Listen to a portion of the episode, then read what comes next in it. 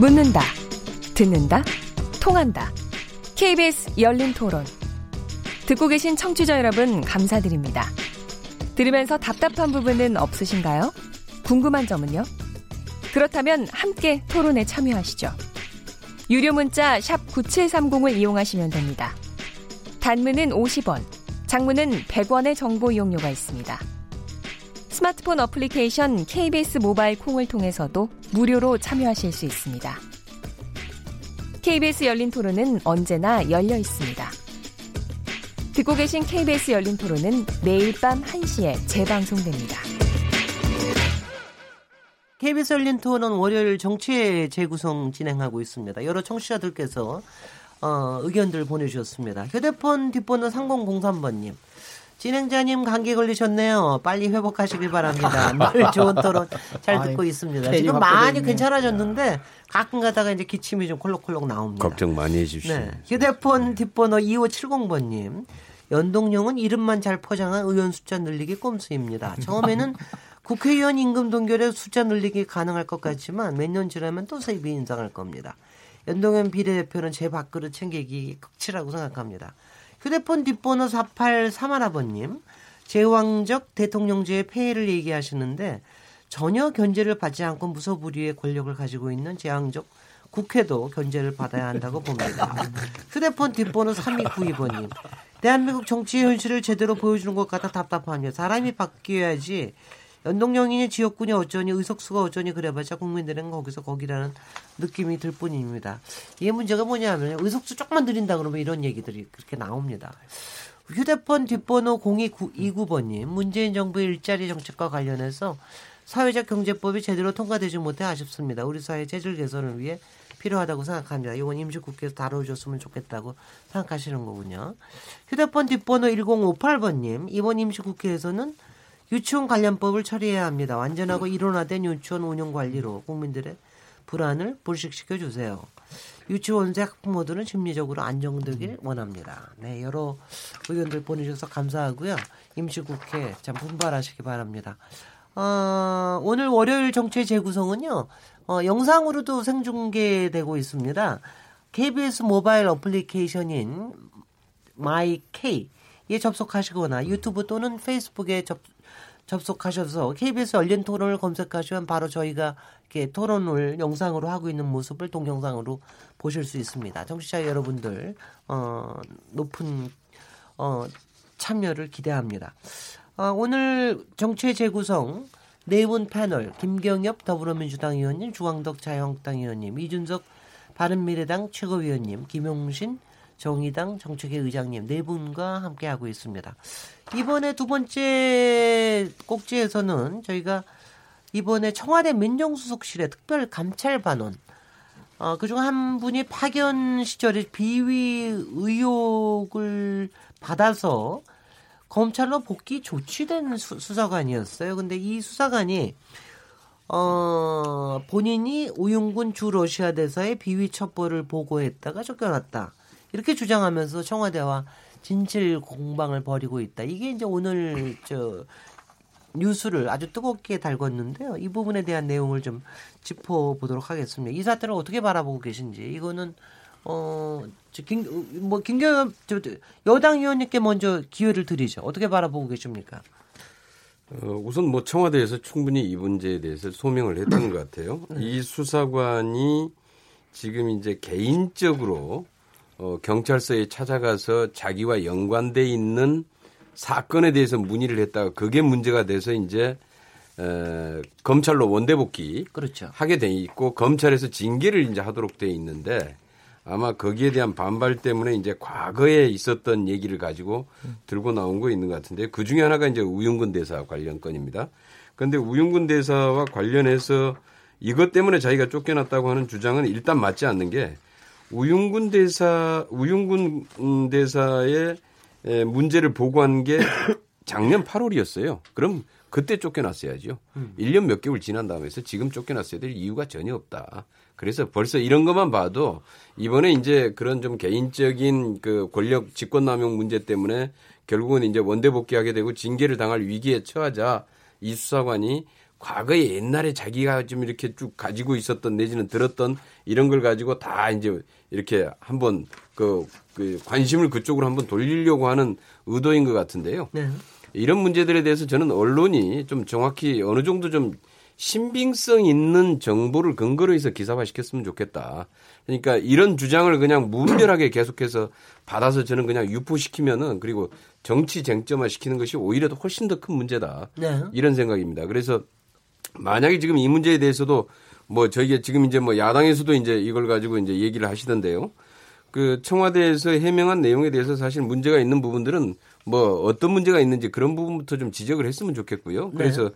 지금 쭉 연관돼 있는 상황, 과거에 쭉 해서 일어났던 사안들을 저희도 한번 유심히 다 보고 있습니다. 아, 다 보고 있고 청와대 해명과 이, 사, 이, 이 사람의 좀 주장과 이걸 좀 보고 있는데 참 그, 이, 어, 이 사람 정말 아주 그 자신에게 다가오는 징계 위협에 대해서 아마 이것을 방어하기 위한 수단으로 뭐 여러 가지를 다 활용하는구나. 뭐 이런 생각인데요. 네. 근데 예, 우윤군 지금 주 러시아 대사에 대한 뭐가 문제가 된다고 얘기를 한 겁니까? 이 사람이 자기가 첫 어, 네. 그러니까 2009년도에 그러니까 저, 도 이제 이게 2009년? 뭐 2009년? 이게 몇 년인지 아, 모르겠는데요. 네. 건설업자로부터 천만 원을 받았다 돌려줬다 이제 이런 얘기입니다. 예. 아, 이런 내용인데 근데 이 내용을 이제 봤더니 이게 검찰에서 한번 수사를 했었습니다. 네. 박근혜 정부 때. 네. 이 첩보가 이미 박근혜 정부 때 들어와 있었고 그래서 박근혜 정부 때 이 관련해서 쭉 수사를 했는데 무혐의 처분을 했어요. 예. 그러니까 박근혜 정부 때 여당 중진 의원을 무혐의 처분을 했을 정도면은 사실 그 웬만큼 조사했을 리는 없거든요. 음, 음. 저는 할 만큼 충분히 했을 만한 사안이고 네. 왜냐하면 그 당시에 그랬으니까요. 네, 네. 그래서 어 충분히 그 당시에 수사를 좀 진행을 했을 것으로 보고 그리고 검찰이 그때 당시에 검찰이 무혐의 처분을 했으면은 이 문제는 종결된 사안인데 네. 이 문제를 지금 다시 들고 나온 이유가 으흠.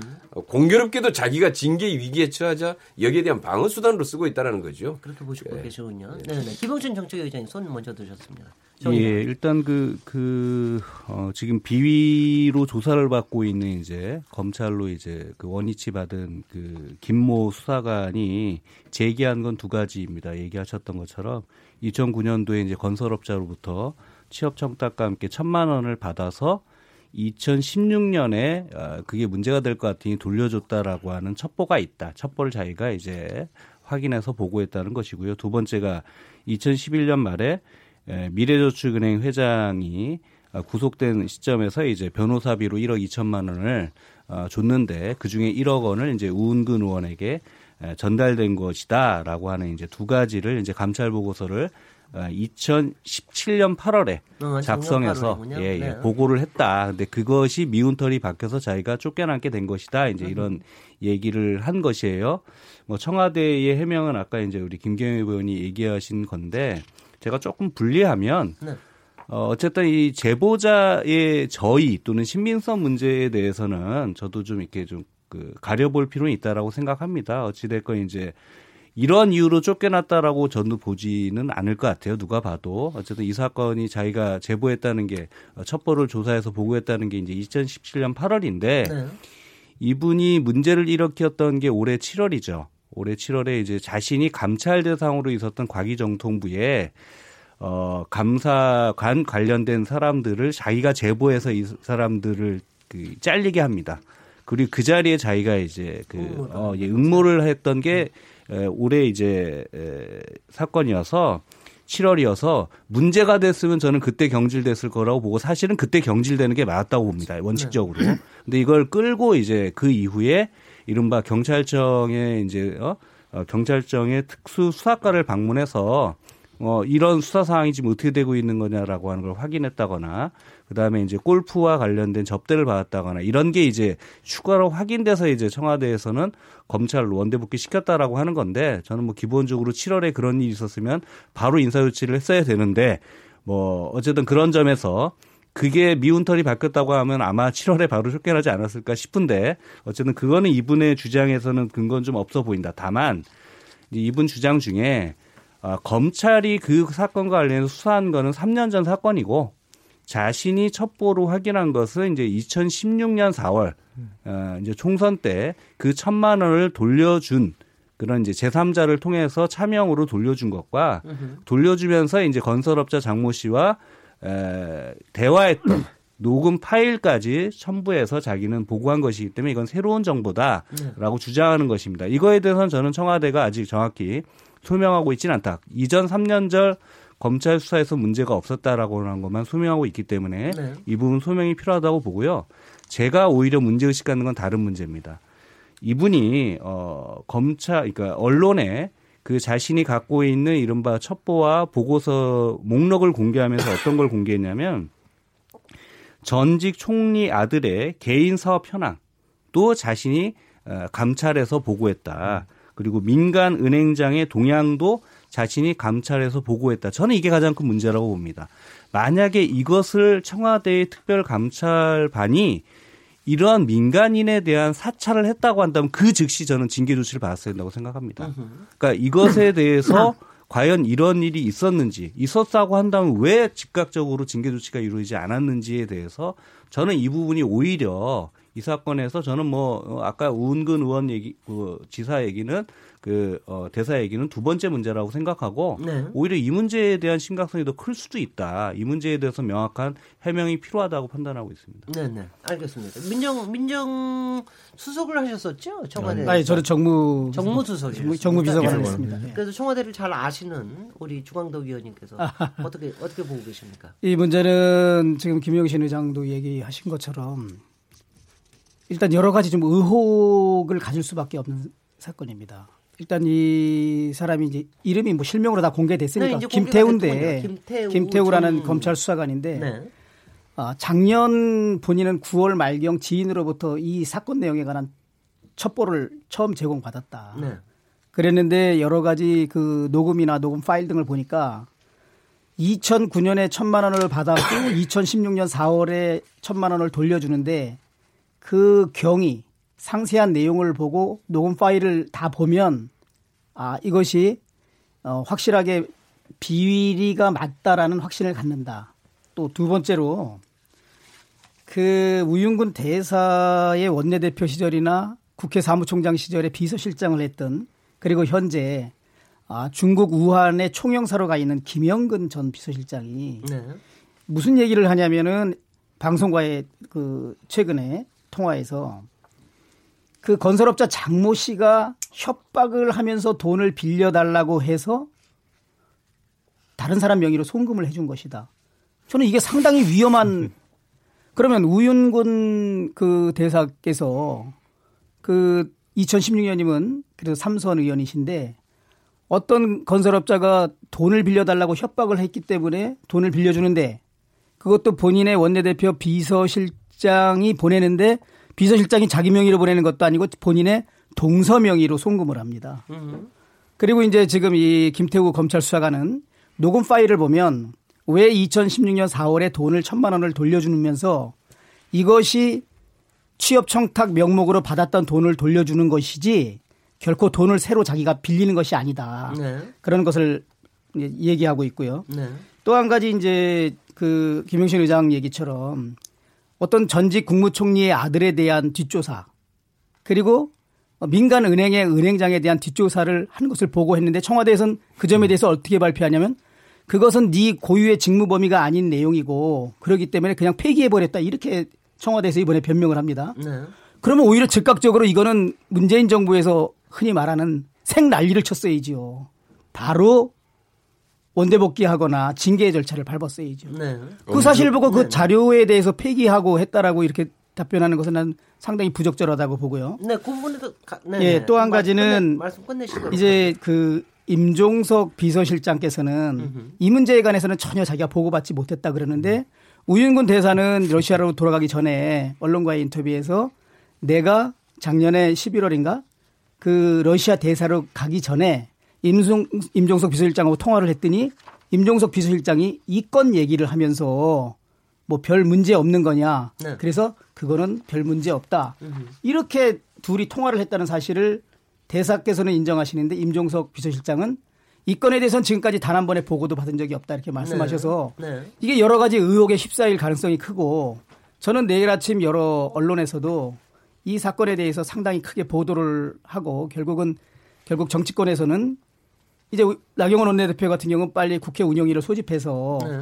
임종석 비서실장과 조국 민정수석을 불러서 해명할 기회도 드리고 또 의문사항에 대해서 어, 질의 답변을 통해서 국민적 의혹을 오히려 해소하는 것이 청와대가 취할 도리가 아닌가 그렇게 생각이 듭니다. 네, 이준석 최고위원님. 저는요 아까? 이제 김용준 의장님께서 이분의 어쨌든 진술의 신빙성에 대해 가지고 이분이 현재 처한 상황 어쨌든 본인이 어쨌든 골프 치다 걸리고 이런 부분에 대해 가지고 언급하셨는데 저는 그 패턴이 이제 청와대에서 해명하는 방향성인데 저는 믿기지가 않는 게 예전에 박관청 경정 얘기 나왔을 때도 비슷한 방향으로 가서 박관청 경정은 나중에 수사까지 해가지고 뭐 대여금고에서 무슨 유흥업소에서 받은 금괴가 있다 이런 것까지 나오면서 그 진술의 신빙성을 깎아내리려고 노력했거든요. 네. 근데 그것과 별개로 개인이 어떤 그런 어, 것과 얽혀 있는 건 별개로 그 당시에 정윤회 씨나 아니면 십상시에 대해서 한 얘기 같은 경우에는 지금 와서 보면 상당한 수준의 신빙성이 있는 자료들이었거든요. 그러니까 네. 저는 그런 것처럼 지금 진술의 신빙성을 깎아내리는 전술만으로는 이것이 참 쉽지 않을 것이다라는 생각하고 아까 주 의원님 말씀하신 것처럼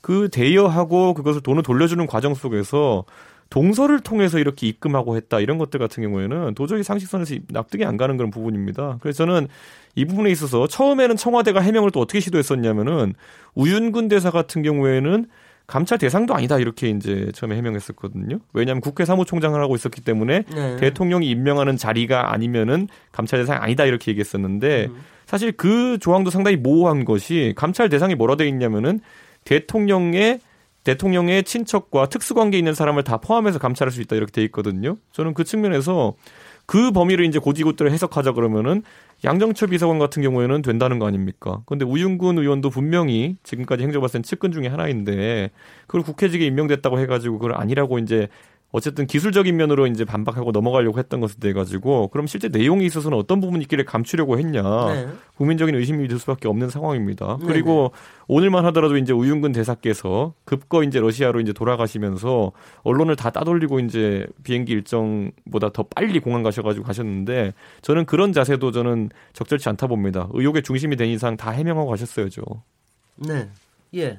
이제부터 꽤, 꽤 여러 가지 얘기를 하셨는데 그거 아마 그거 아마 다 해명하고 네, 네. 가려면 아마 러시아로 못 돌아가고 아마 계속 계속 여기서 아마 저기 그 아니, 언론 러시아에 무슨 상대로 중요한 논쟁하고 있으시다고 지금. 우선 그 지금 몇 가지 제기한 문제에 대해서 어, 업무 영역을 벗어나 첩보를 수집한 부분 이, 이게 이제 일종의 뭐 이 불순물이 끼어 있다 그래 가지고 그런 의도에 대해서는 일단 그것은 전체적으로 그러한 자료가 들어온 건 폐기하고 그 본인에 대해서는 엄중하게 경고를 했다. 네. 라고 하는 게 이제 청와대의 답변입니다. 그 다음에 이제 거기에 그 총리 아들, 그 다음에 이제 민간은행장 그런데 총리 아들은 업무 영역에 들어가는지 안 들어가는지 이 문제는 좀 더 확인을 좀 해볼.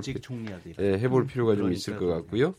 그 다음에 이제 그래서 이제 그런, 그런 문제들은 좀 더좀 확인이 필요한데 저도 이제 그런 생각은 듭니다. 오늘 그 청와대 답변을 보면서도 처음에 당초에 이런 내용에 대해서 약간이라도 나왔으면은 네. 그때 당시에 엄중하게 조치를 했으면 되는데 이 사실 이, 이 수사관이 보니까 그 이전 정부에서부터 계속 청와대에서 근무를 했던 사람이더라고요. 이명박 박근혜 정부 문재인 예, 정부 예, 예. 세, 그래서 보니까 이제 아마 관행상으로 아마 계속 그렇게 해왔던 것 같은데 네. 그런 관행이 조금이라도 사실 좀 발견이 됐으면은 이건 좀 단호하게 초반전에 좀 조치를 했어야 된다. 그래서 그렇게 생각합니다. 예. 네. 저는 근데 전 정부 출신 인사라고 이제 이야기해서 하는 것이 전 듣고도 전 귀를 의심했던 것이 뭐냐면요. 사실 그거 검증할 의무는 이번 정부에 있는 것이고요. 지금 같이 일하고 있는 분들은 다 그게 가능하다고 생각하니까 일하는 거 아니겠습니까? 당장 지금 홍남기 경제부총리만 하더라도 전 정부 인사 아닙니까? 근데 그분들은 다 검증해서 문제 없다 해놓고 감찰반원은 우리가 검증 못했다고 한다 그러면은 이, 이 여기 수사관이 몇 급인 줄 아세요? 네. 그런데 사실 그 그쪽에 행정요원들이나 네, 네, 이쪽은 사실 실질적으로 정부가 바뀌어도 네. 대체로 그대로 그냥 갖다 해서 그러면 그 애초에 본질이 그게 문제가 아니지 않습니까? 그. 김경희 의원이 말씀하시는 그거는- 거는 사실하고 좀 다르고 이 부분에 대해서는 중앙당 이. 김태우 저희 검찰 수사관이 상당히 이 비위 정보 첩보 수집에는 유능한 사람입니다. 네. 그러니까 실적을 많이 올렸던 사람이에요. 어, 이 본인 말로도 아, 이번에 이제 뭔가 불거지기 때문에 아, 검찰로 원대복귀하지만 검찰에 가서 승진할 수 있는 배려를 아, 청와대 쪽에서 충분히 해준다는 이제 우호적인 호의적인 태도를 많이 보였다. 네. 그런데 이제 KBS에서 최초로 아, 청와대 행정관들이 전원이 아, 특감반이 원대복귀 됐다. 이 보도가 나면서부터는 이제 자신에 대해서 상당히 이렇게 어, 버리는 자신을 이제 어, 내버리는 그런 태도를 취하더라. 그리고 지금도 현재 아마 청와대나 검찰 관계자들은 이 김태우 수사관을 하루빨리 구속시키려고 지금 혈안이 돼 있는 거예요. 그러니까 압수한 휴대폰을 통해서 거기에 통화 내역이 있는 한 10여 명의 기업인들을 다 일일이 불러서 조사하면서 골프 같이 쳤을 때 얼마 골프비 대납해 줬느냐 아니면 네. 같이 음식 먹고 나서 얼마 정도 뭐 음식 같은 거 대접했느냐 해서 그게 사실 금액도 얼마 안 되고 이 본인 입장에서는 내가 기업 사장들을 통해서 만나면서 골프도 하고 정보를 고급 정보를 입수하려면 내가 허위적으로 밥도 좀 얻어 먹고 골프도 접대를 받아야 오히려 마음 놓고 정보를 주지 같이 더치페이를 하면 나를 경계하고 있구나 나를 못 믿고 있구나 기업체 사장 입장에서 그래서 오히려 정보 수집하기가 어렵다는 겁니다. 그런 것조차도 지금 검찰에서는 다 뇌물로 하고 있고 그래서 아마 이, 이 김태우 수사관이 더 지금 감정이 격앙돼 있는 것 같아요. 자신은 상당히 성실했고 유능했고 비위 정보 수집에는 어느 누구보다도 탁월한 능력을 보였다. 그랬기 네. 때문에 이명박 박근혜 그리고 지금 문재인 정부에서도 특감반에서 자기가 근무를 하는 것이다. 물론 저도 그 사람의 말을 다 믿진 않습니다. 그렇지만 그래도 상당 부분 이 녹음 파일이나 여러 가지 구체적인 객관적인 증거를 제시하면서 언론인들한테 자신의 주장을 호소하고 있는 걸로 봐서는 그래도 이 점에 대해서는 충분히 한번 우리가 국회 차원에서 확인해 봐야 된다. 그, 예. 네, 이- 김영준 정책위 의장님 말씀으로 마무리하겠습니다. 예, 예. 네. 그 다만 오늘 그 자유한국당에서 제2의 박관천 사건이다 정윤의 사건이 연상된다 이렇게 하는 건 저는 좀 오바다라는 생각하고요. 그 청와대 역시 뭐 궁지에 올린 미꾸라지다 이렇게 하는 것도 저는 좀 적절한 대응이라고 보지는 않습니다. 네. 그건 누구 발언이었습니까? 청와대요. 대- 청와대 대변인 대변인, 발언, 네. 대변인. 홍보수석. 네. 그래서 어쨌든 청와대는 그 추가로 제기되니까 3년 전 검찰 수사에 대한 얘기는 했고, 뭐 어쨌든 이제 2016년에 그 천만 원을 주고 받았던 정황에 대한 부분들은 당시 검찰 수사 대상이 아니었기 때문에 그 부분에 대해서는 어, 제기된 의혹인 만큼 사실관계를 분명히 어, 확인할 것은 확인하고 뭐 담당자인 어, 우윤군 대사 역시도 그 부분에서 소명은 정확히 하시는 것이 맞겠다 이렇게 보고요.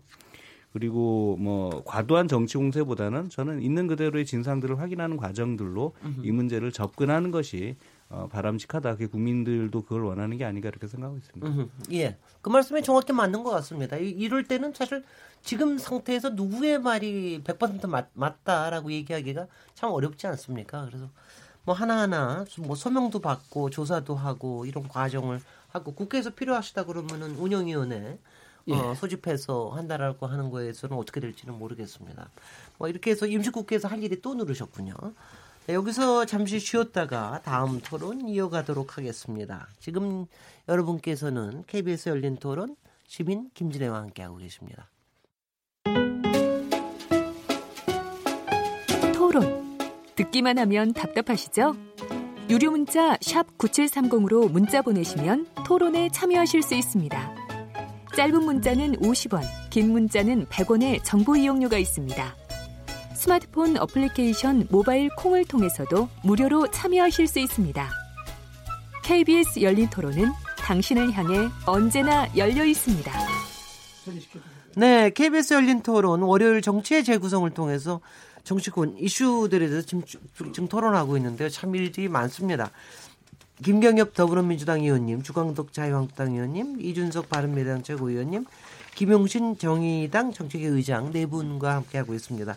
이제 마지막으로 지난주에 어, 저희가 자유한국당 원내대표 경선 바로 하루 전날인가 뭐 그, 네. 네, 말 그래가지고 그날 했는데 막 그, 그날 두 분이 막 백중세라고 그러더니 뭐 완전히 one side로 나경원 원내대표께서 이기셨더라고요. 일단은 일, 일단은 저 사과하십시오. 아이고, 예, 판단을 정확히 못했습니다. 아니 마찬가지 마찬가지로 이준석 최고위원님께서도 그좀 아, 진짜 저는 네. 같은 나경원 의원이 우세하다 봤는데 네. 그때 제가 개인적인 어떤 득표력은 김학용 의원이 있을 거다 했는데 네.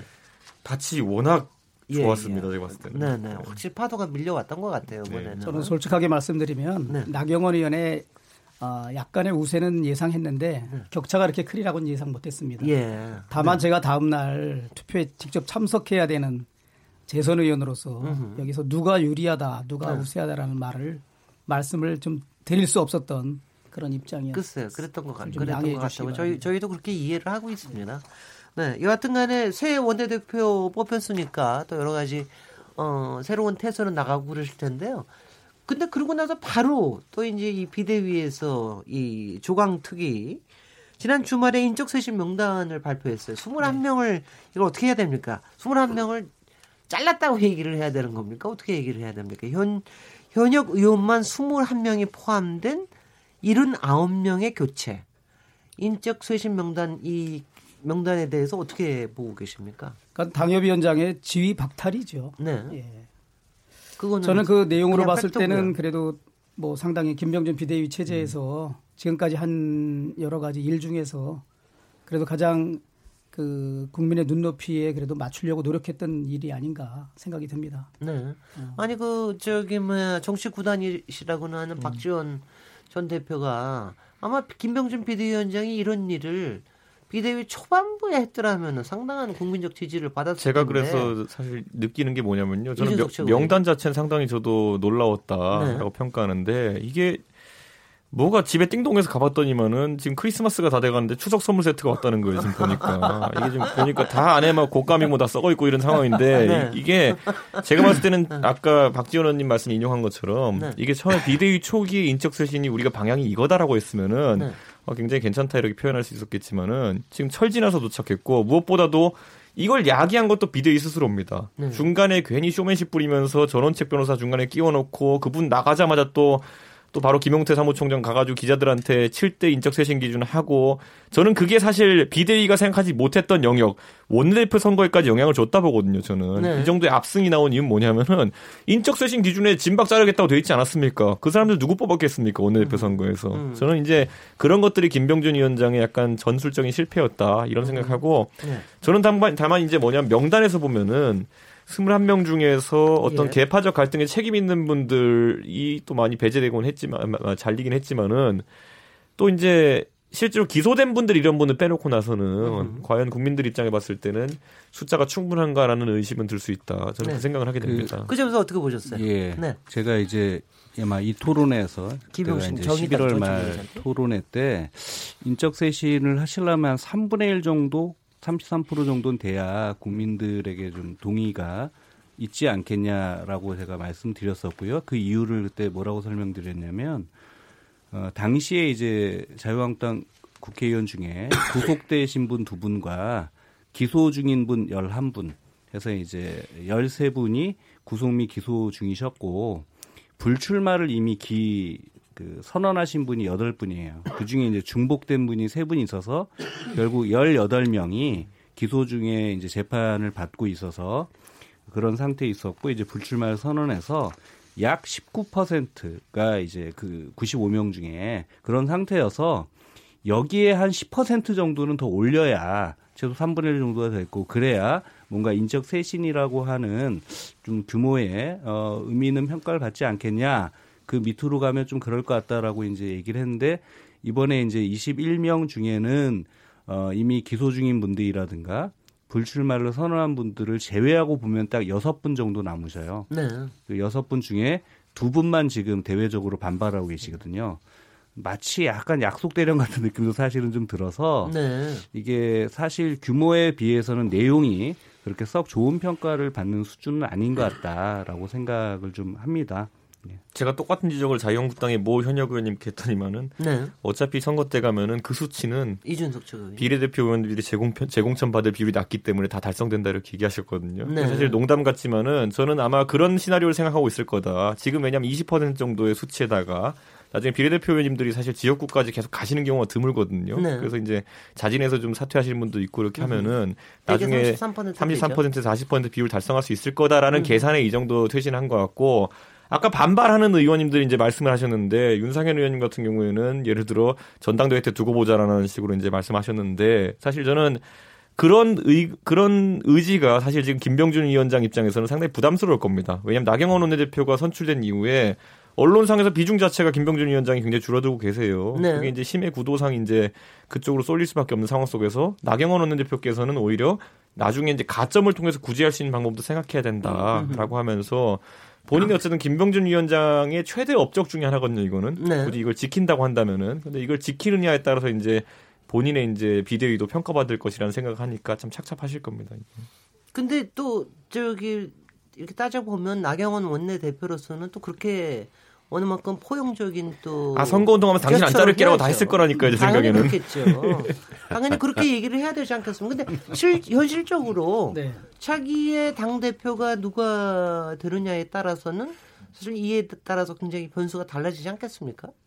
그렇습니다. 지금 뭐 반발하지 않는 이유가 여러 가지 있겠지만 네, 정말. 진심으로 이제 정치인들의 자세가 바뀌어서 음흠. 선당 우사하는 마음으로 반발하지 않는 분도 있고 또 기꺼이 뭐 당의 결정을 수용하고 따르겠다 이런 분도 있고 또 한 가지는 뭐 속마음은 알 수는 없지만 지금 이것은 중간적으로 당협위원장 지위를 박탈하는 거지 뭐 전당대회에서 또 당 대표를 누구를 좀 당선시키는데 기여할 수 있는 기회 네. 또 총선 국면에 가서는 공천 신청 자체의 자격이 박탈되는 건 아니거든요.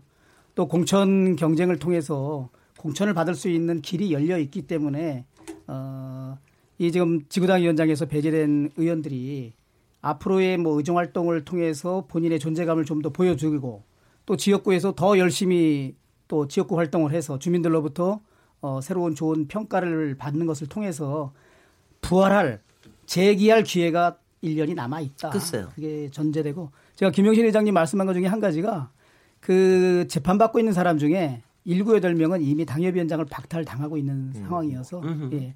실제는 그 수치보다는 좀 더 많다라는 말씀을 드립니다. 네. 김경 저, 저 의원님은 사- 솔직히 뭐 여당에서 이런 사안에 대해서 말씀하실 거 있으십니까? 별, 있으시군요. 별로 얘기하고 싶지는 아, 않은데요. 네, 네, 그런데 이제 네, 그런데 네, 이제 좀 아, 저도 평론하는 입장에서 예, 한 예. 말씀 이렇게 네. 해서 드리면은 우선 김병준 비대위 체제에서 인적 쇄신의 시기를 놓쳤다. 제가 저번에도 한번 그런 말씀을 네. 드렸고 그다음에 전원책 변호사를 그때 경질했을 때에 인적 쇄신은 거의 물 건너간 것 같다. 이렇게 판단을 했는데 이번에 이제 어, 현역 의원 20 숫자로는 21명인데 아까 지금 우리 저 김용신 어, 의장님 얘기했듯이 보면은 이 중에서 11명은 현재 재판 중에 있고 어, 5명은 이미 불출마 선언을 했고 그래서 사실 여섯 명이죠. 다섯 명인가요? 다섯 명명 하여튼. 하여튼 오, 오, 오, 오, 육명 정도 이제 이렇게 이렇게 이제 실제로 이제 물갈이 폭이 이 정도 되는 거죠.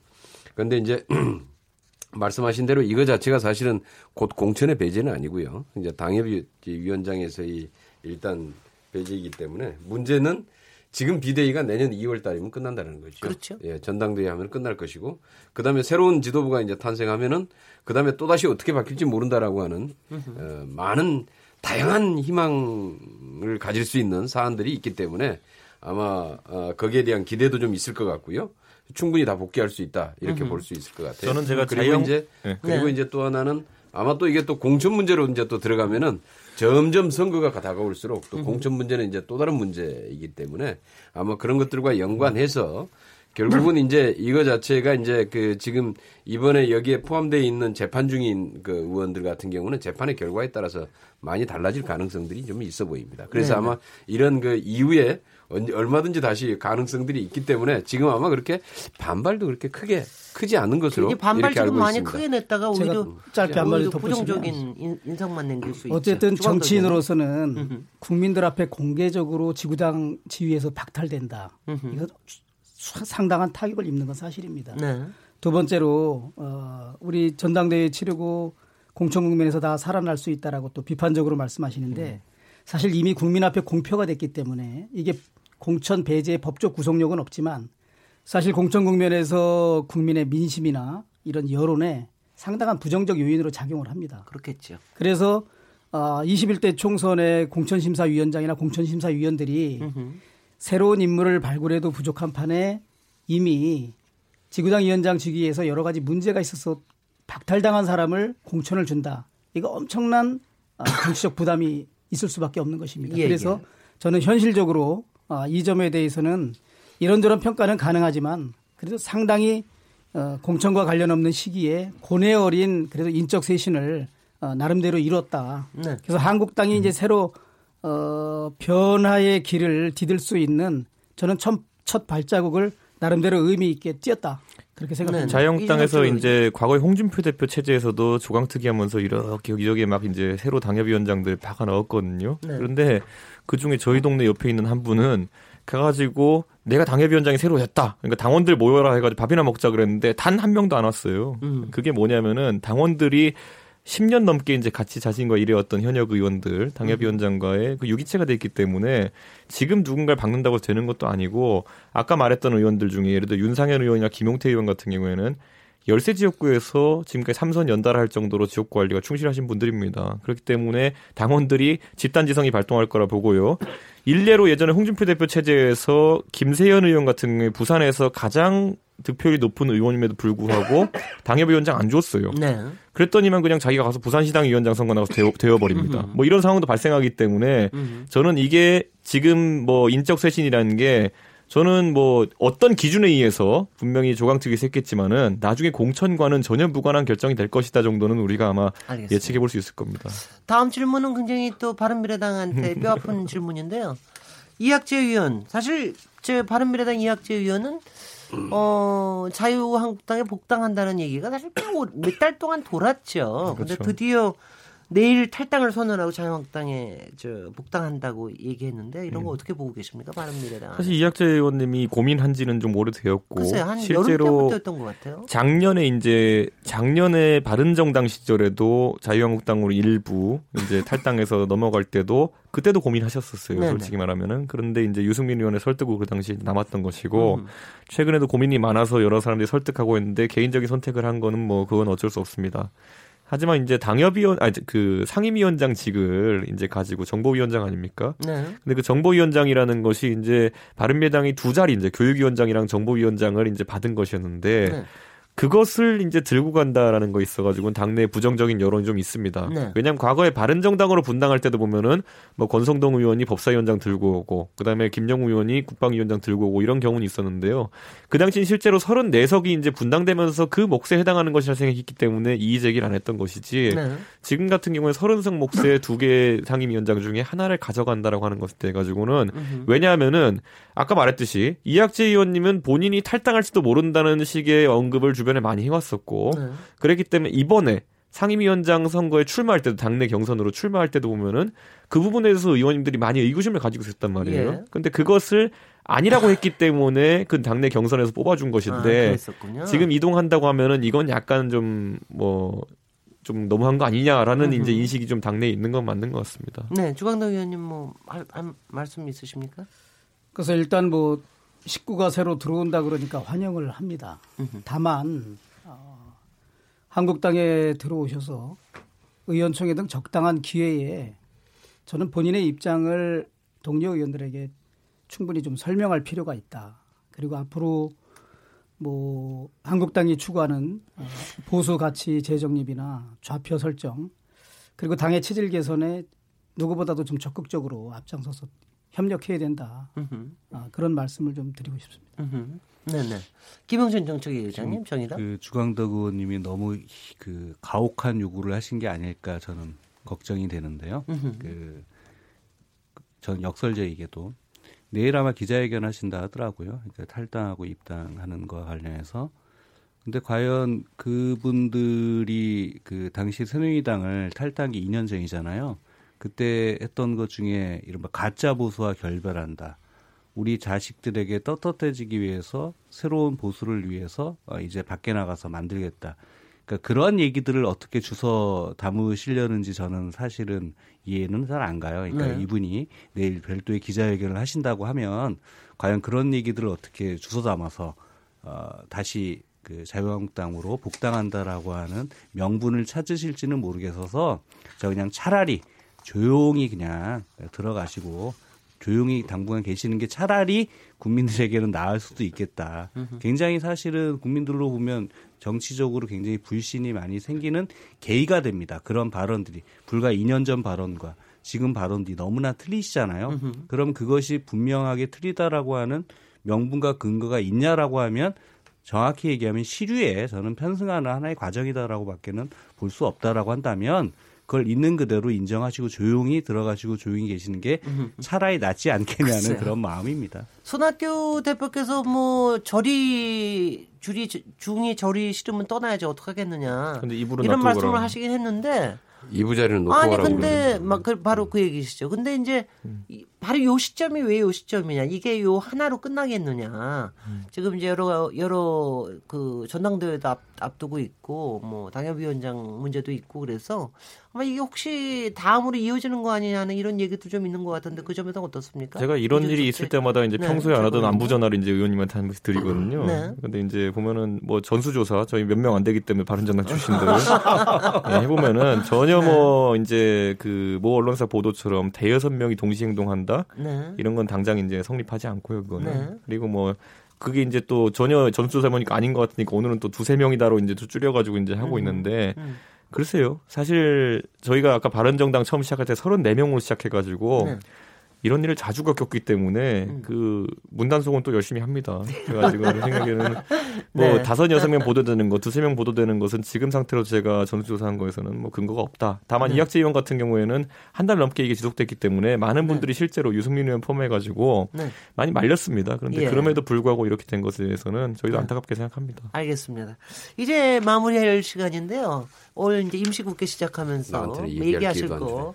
한, 저, 저기, 죄송합니다. 김경현 위원님부터, 김경현 위원님한테 특별히 1분 드리고 나머지 분들은 40초 드리겠습니다. 김경현 위원님. 네. 예, 오늘 임시국회 시작했는데요. 네. 성과가 정말 나와야 될 텐데 만만치 않아 보입니다. 네. 어, 지금 현재 우리 이 야삼당이 고민하고 있는 가장 크게 관심을 갖고 있는 연동형 선거구제 개편도 그리고 저희 당이 지금 가장 크게 관심을 가, 지고 있는 유치원 비리 건절 3법 통과시키는 것도 어, 그 다음에 자유한국당은 요즘에 어떤 게 가장 큰 관심인지 모르겠네요. 근데 하여튼 일정 정도 좀 소정의 성과를 낼 수 있었으면 좋겠고요.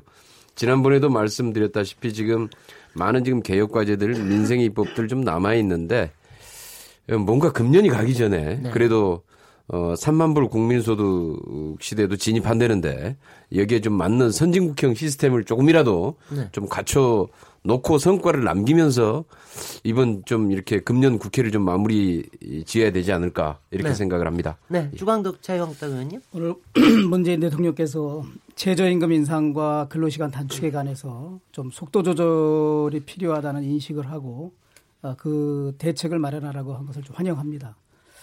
자유한국당 입장에서는 이번에 인적 쇄신을 계기로 이제 쇄신의 박차를 더 가하겠고 또 새로운 나경원 원내 대표 체제에서 국회 운영에 있어서 좀 더 달라진 모습을 보이고 또 2월 말 3월 초에 전당대회에서도 정말 이 혁신의 기치를 계속 이어가서 어, 앞으로 국민 여러분들께 그동안에 많은 실망과 아, 잘못을 했던 점을 저희들이 씻고 새로 어, 나라의 앞날과 국민의 민생을 위해서 더 매진하겠다는 약속의 말씀을 드립니다. 네. 이준석 최고위원님. 사실 정치라는 게 묘해가지고요. 이 똑똑한 사람들이 많이 해서 그런지 뭐 일이 되자는 의지만 있으면 뭐든지 되게 할 수 있는 논리도 만들 수 있는 곳이 이곳이고요. 안 되게 하려면 끝없이 이유 갖다 대서 안 되는 곳이 정치판인 것 같은데 지금 뭐 10% 정원 늘리자 이런 것들 같은 경우도 지금 와선 굉장한 쟁점으로 양당이 삼고 있지만은 IMF 때 줄였던 정수 10% 다시 늘리는 데는 그때는 국민들한테 뭐 설명이나 동의 절차 그렇게 구하지 않고도 여성 정치 활성화 딱 이래놓고 그냥 10% 늘려버렸거든요. 그러니까 저는 지금 결국에는 정치 개혁을 하겠다는 의지가 있느냐 없느냐로 이제 귀결된다 보고요. 저는 그 측면에서 이번에 정계특위 뭐 심상정 위원장님 고군분투하시는 모습 보면서 안타까운데 이제 14명의 양당의 위원들도 열심히 좀 참여해 주셔서 태업하지 않았으면 좋겠습니다. 네. 김영춘 정책위 의장님. 예, 네. 선거제도 개혁 이번엔 좀 반드시 이루어야 된다고 생각합니다. 그 우리가 잘 알고 있는 핀란드, 네덜란드, 스웨덴, 덴마크, 독일 이런 나라들에 대해서 우리가 평가할 때 부패 지수는 매우 낮고 사회 평등 지수는 매우 높고 아, 국민 행복도도 매우 높다라고 평가하지 않습니까? 이들 나라들은 투표율도 보통 다 75%가 넘어요. 이들 나라의 공통점은 바로 선거 제도가 그 주민들의 국민들의 표와 의석이 거의 100%에 가까운 비례성들을 보장하고 있는 선거 제도를 실시하고 있다는 겁니다. 선거 제도 바꾸는 이유는요. 이런 우리 사회의 불평등을 없애는 것이고 국민의 행복도를 높이기 위한 것입니다. 이번에 반드시 선거제도 바꿀 수 있도록 힘을 모아주십시오. 예.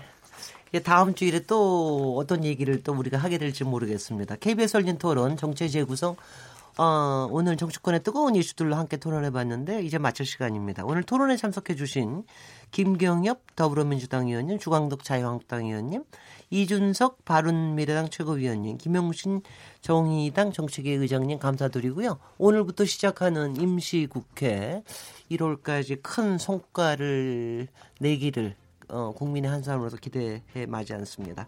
어, 저는 내일 7시 20분에 다시 돌아오도록 하겠습니다. 감사합니다. 네, 감사합니다. 감사합니다.